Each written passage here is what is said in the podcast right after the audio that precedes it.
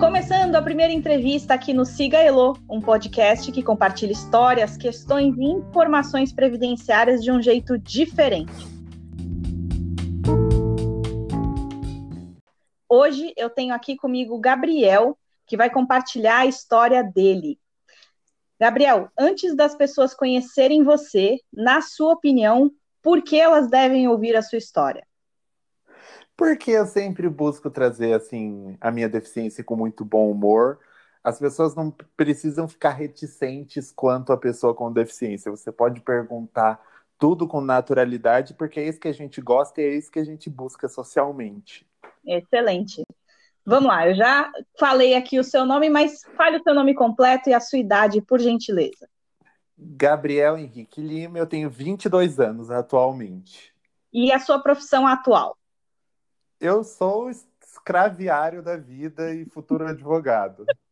Certo. Que ano você está da faculdade de Direito? Estou no quinto ano, nono período. Estou quase me formando, estou com o pé para fora.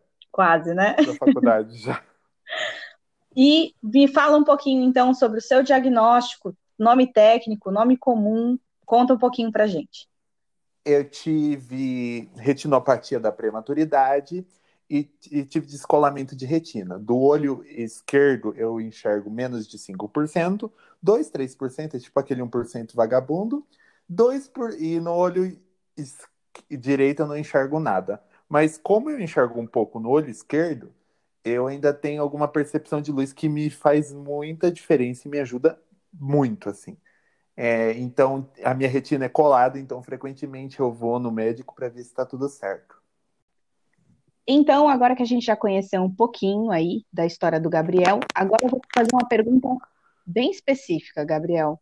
É, a, respeito, é, a respeito do tratamento, como que funciona? Eu não sei como funciona, me explique mais detalhes a respeito. Eu faço acompanhamento médico com frequência, de três em três meses, assim, só porque, porque como o meu descolamento ele é de retina, eu preciso ver com frequência se minha retina continua colada da mesma forma.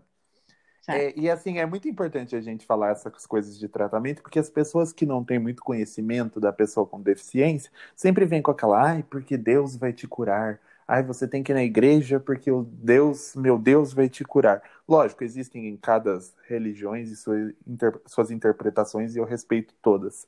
Mas medicamente eu já fiz tudo o que eu podia. Então eu já fiz cirurgia no Albert Einstein, é, divulgo aqui mesmo o hospital, porque todo mundo fala, ah, você já fez tudo que podia, você já foi no Sírio Libanês, você já foi onde, onde para tentar resolver. Eu já fiz tudo que eu podia. Então, hoje eu vivo com o meu pequeno defeitinho de fábrica, que eu brinco assim, e a gente, vida que segue. Não, tá certo. Eu pergunto em relação a um tratamento, porque assim, é, as enfermidades, as deficiências, elas são sempre muito específicas e a gente tem aí a ciência avançando cada vez mais. Então, a gente sabe que tem tratamentos é, é, até não, não reconhecidos, né, é, de, de forma direta, mas que geram alguma influência, trazem alguma, alguma melhora. Então, eu acho interessante a gente sempre compartilhar o que, que, o que, que você faz para mudar né, a situação, ou o que, que você faz para melhorar, porque hoje você vai buscar, na verdade, uma qualidade de vida, é isso? Com certeza, eu vou buscar uma qualidade de vida, porque assim, a pessoa com deficiência, ela não precisa ser privada de nada. Todo mundo, quando você conhece uma pessoa com deficiência, ai, mas por que isso ela não faz, isso ela não faz, isso ela não faz? Não precisam ocorrer privações, precisam ocorrer adaptações. Se você faz uma coisa de um jeito, eu vou fazer essa mesma coisa, só que de outro jeito. O fim eu chego do mesmo jeito, eu só não chego nos mesmos caminhos que você, muitas vezes. Não, perfeito. Quando que foi diagnosticada a tua, a tua deficiência? É, eu brinco assim que meu defeito é de fábrica. Eu quis nascer adiantado, nasci de sete meses, então meus, eu tive que ir para incubadora, né? Nasci com um quilo.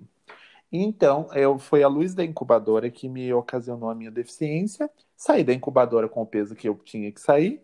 Quando eu tinha um, dois anos assim, meus pais começaram a perceber que quando a criança começa a andar, eu comecei a bater muito na, nas coisas, sabe? E daí, é, meus pais me levaram até um oftalmologista que diagnosticou a, a retinopatia da prematuridade e daí foram cirurgias. É, de início, como a gente não tinha muito conhecimento, eu ia para São Paulo tipo duas a três vezes por semana. Tinha dias que eu até ficava lá para ter uma maior rentabilidade no meu tratamento e uma maior eficácia. Caramba. Caramba, e você era pequeno, então?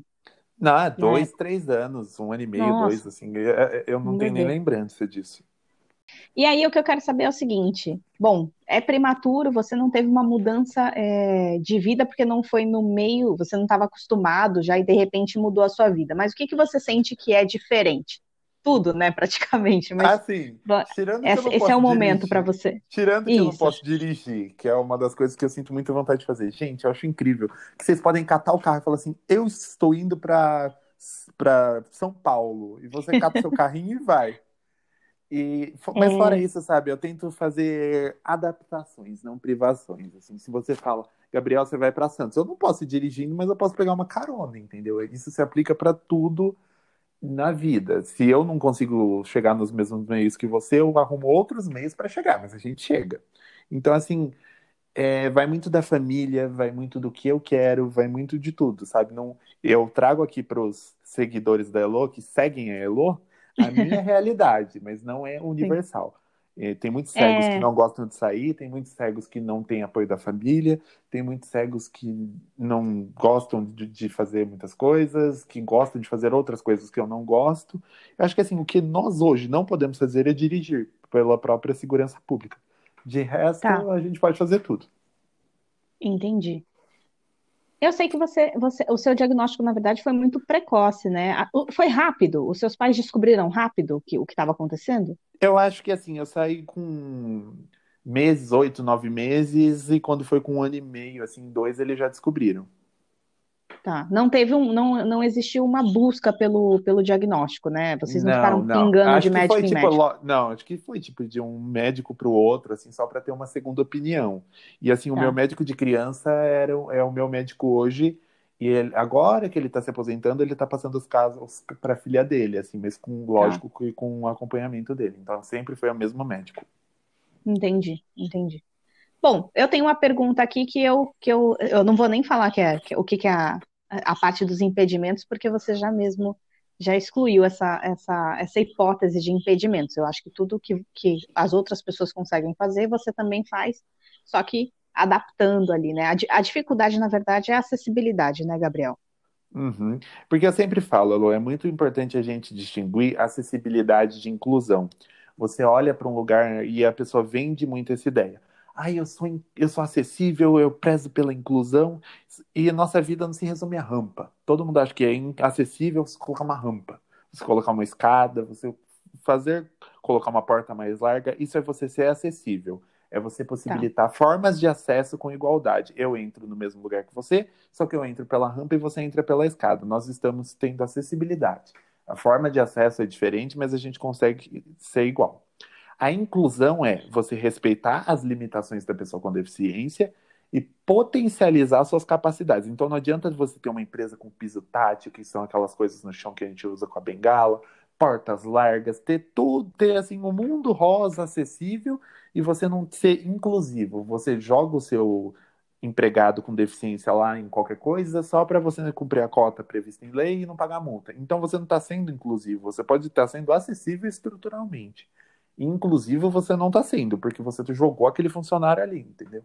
Então é muito Sim, importante nossa. você distinguir acessibilidade de inclusão, porque tem muita gente que pratica as duas coisas, tem muita gente que não pratica nenhuma das duas, e tem muita gente que fala que faz uma coisa e faz outra é muito importante mesmo trazer essa distinção, porque eu mesma sou uma que eu acho que eu já fiz várias vezes essa confusão em relação a, ao conceito, né? Você é, sempre é lembra, muito diferente. É muito diferente. Inclusão, é, acessibilidade é forma de acesso. Eu sempre falo nas minhas palestras, nas minhas lives, que a acessibilidade ela oportuniza a inclusão. Você não pode ter inclusão se você não tem acessibilidade. Você não pode respeitar as limitações e potencializar as capacidades se você não permite o acesso igual. Então, a acessibilidade, ela ocasiona inclusão. Caramba, muito, nossa, abriu minha mente aqui completamente. É, é, isso é muito bacana. Legal você trazer essa distinção aqui para o nosso podcast, para a gente trazer essa visão, isso é muito importante. Gabriel, buscar um, um benefício previdenciário que te afastasse dessa oportunidade de você estudar, que você ficasse afastado mesmo, impossibilitado de construir uma carreira, como uma opção permanente. Isso já foi uma opção para você? Você já passou pela sua cabeça? Olha, Lô, eu não vou ser hipócrita de dizer que não, mas é, o apoio familiar é muito importante, a minha vontade de querer é muito importante, e o que vale a gente trazer aqui para os advogados previdenciaristas que estão ouvindo é que a, a, vida da pessoa com deficiência ela não se resume a BPC. Você chega no escritório de advocacia, tem um cliente, você tem o seu cliente, porque nós não, eu vou deixar isso muito bem claro a pessoa com deficiência, muitas vezes, pelo advogado, ela não é vista como um potencial cliente. Nós também não pagamos alimentos, nós também temos problemas trabalhistas, nós também temos problemas tributários, problem problemas empresariais. Nós também somos é, essa clientela. Indo para a parte previdenciária, é muito. Você associa muito fácil as coisas. Você pega a pessoa com deficiência, já pensa no BPC. E muitas vezes nós não precisamos do BPC, nós precisamos de uma oportunidade. Eu sempre falo, a gente precisa ter um, é um auxílio de tecnologia assistiva, né? Que as coisas para deficiência são muito caras. É, a gente ah, não precisa verdade. de um benefício de prestação continuada, um LOAS, uma aposentadoria especial. Lógico, eu estou falando aqui genericamente, eu não estou analisando caso a caso de uma pessoa com deficiência que é acamada, que precisa de auxílio de terceiras para fazer praticamente tudo. Não, eu estou falando genericamente. Nós queremos oportunidade, naturalidade, nós queremos isso. Nós não queremos um benefício de prestação continuada para nós ficarmos em casa omissos da sociedade e a sociedade sem poder ver o que a gente faz e o que a gente precisa. Ok, então já, você já, já chegou a cogitar a ideia de um benefício previdenciário, mas uma oportunidade é sempre muito melhor, né? Sempre mais bem-vinda do que, do que uma, um afastamento.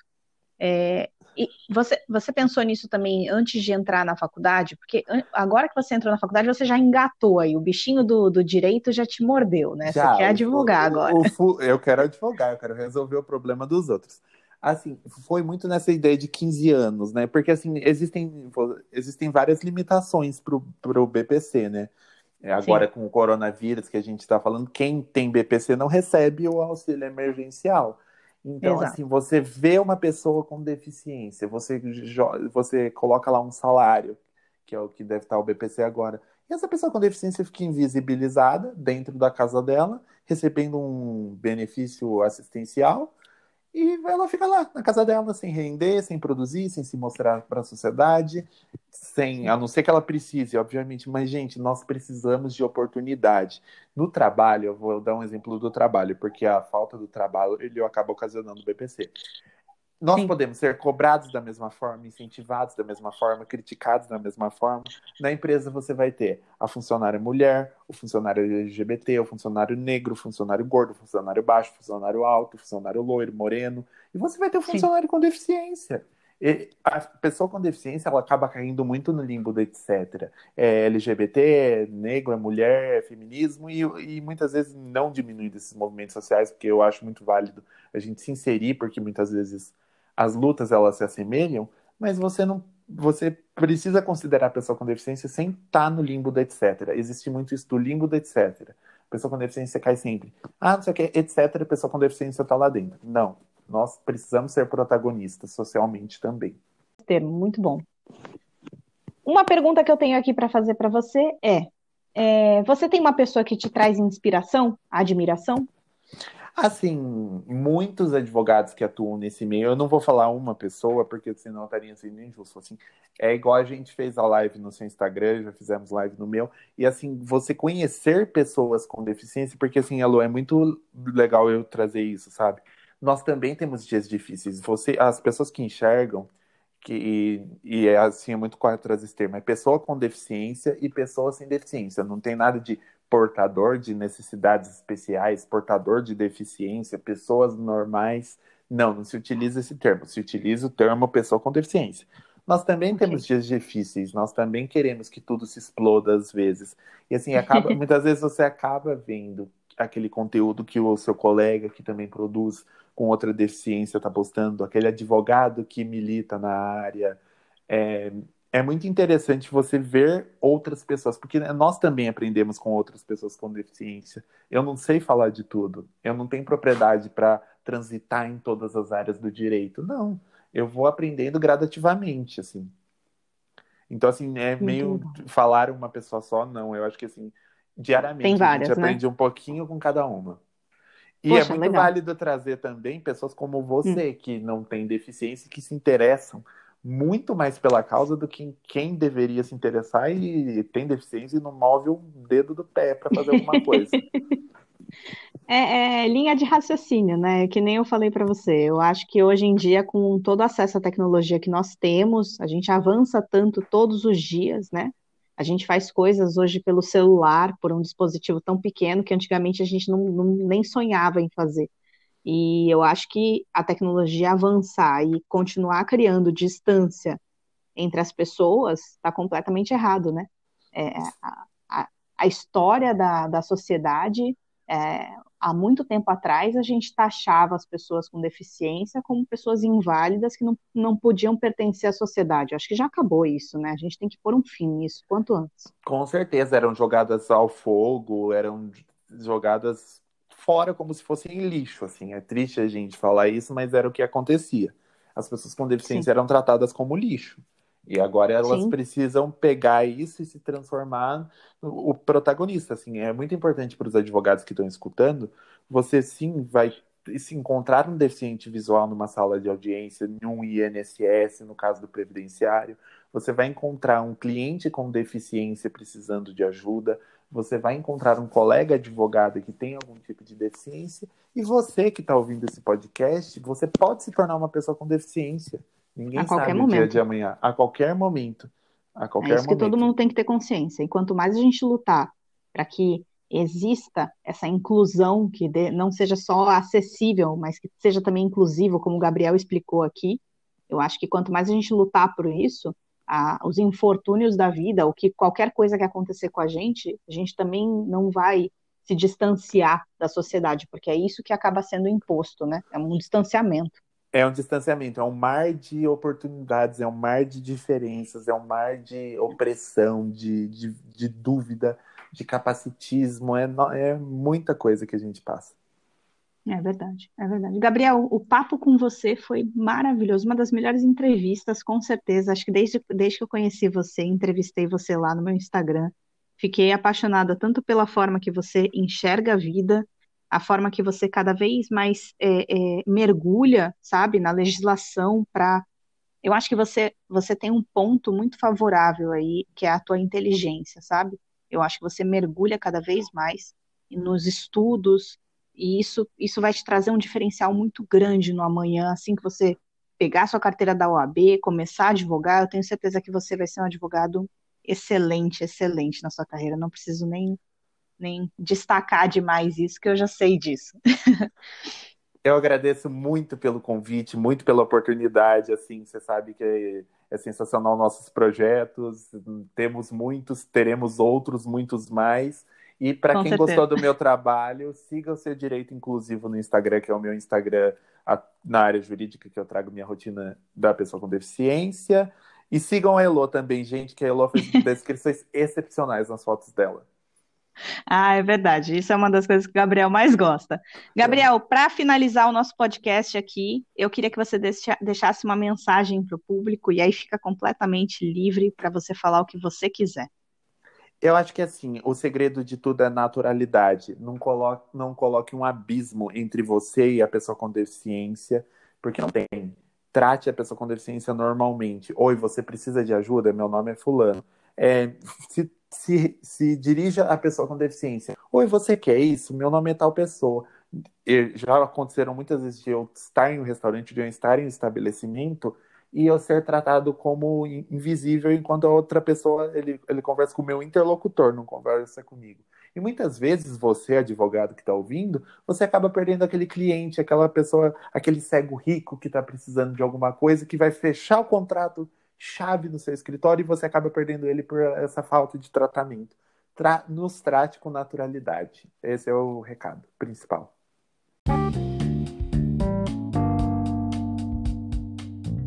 Então essa foi a entrevista com o Gabriel. Sigam ele nas redes sociais, arroba seu direito inclusivo. Ele também tem um canal no YouTube onde ele posta as lives que são excelentes. Fiquem atentos aos próximos episódios aqui no podcast e siga a Elo no Instagram, no Facebook e agora no Spotify. É isso aí.